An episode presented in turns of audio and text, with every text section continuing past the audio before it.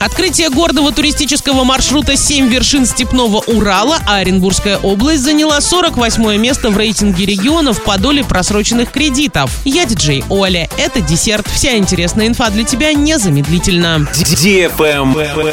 News. Платежная дисциплина российских заемщиков в 2022 году ухудшилась в 79 регионах, в том числе в Оренбургской области. Наша область расположилась на 48 месте в рейтинге регионов по доле просроченных просроченных кредитов. Так, доля просроченной задолженности населения перед банками на 1 марта 2023 года составляла почти 4,5%. Судная задолженность на численность экономически активного населения составляет 360 тысяч рублей. Лидерами с заметным отрывом по платежной дисциплине населения стали жители Севастополя 2%. Далее идут Ненецкий автономный округ и Ямало-Ненецкий автономный округ. Самая высокая доля просроченной задолженности с заметным отрывом сохраняется находится у Ингушетии 10%, а также в Северной Осетии и Карачаево-Черкесии.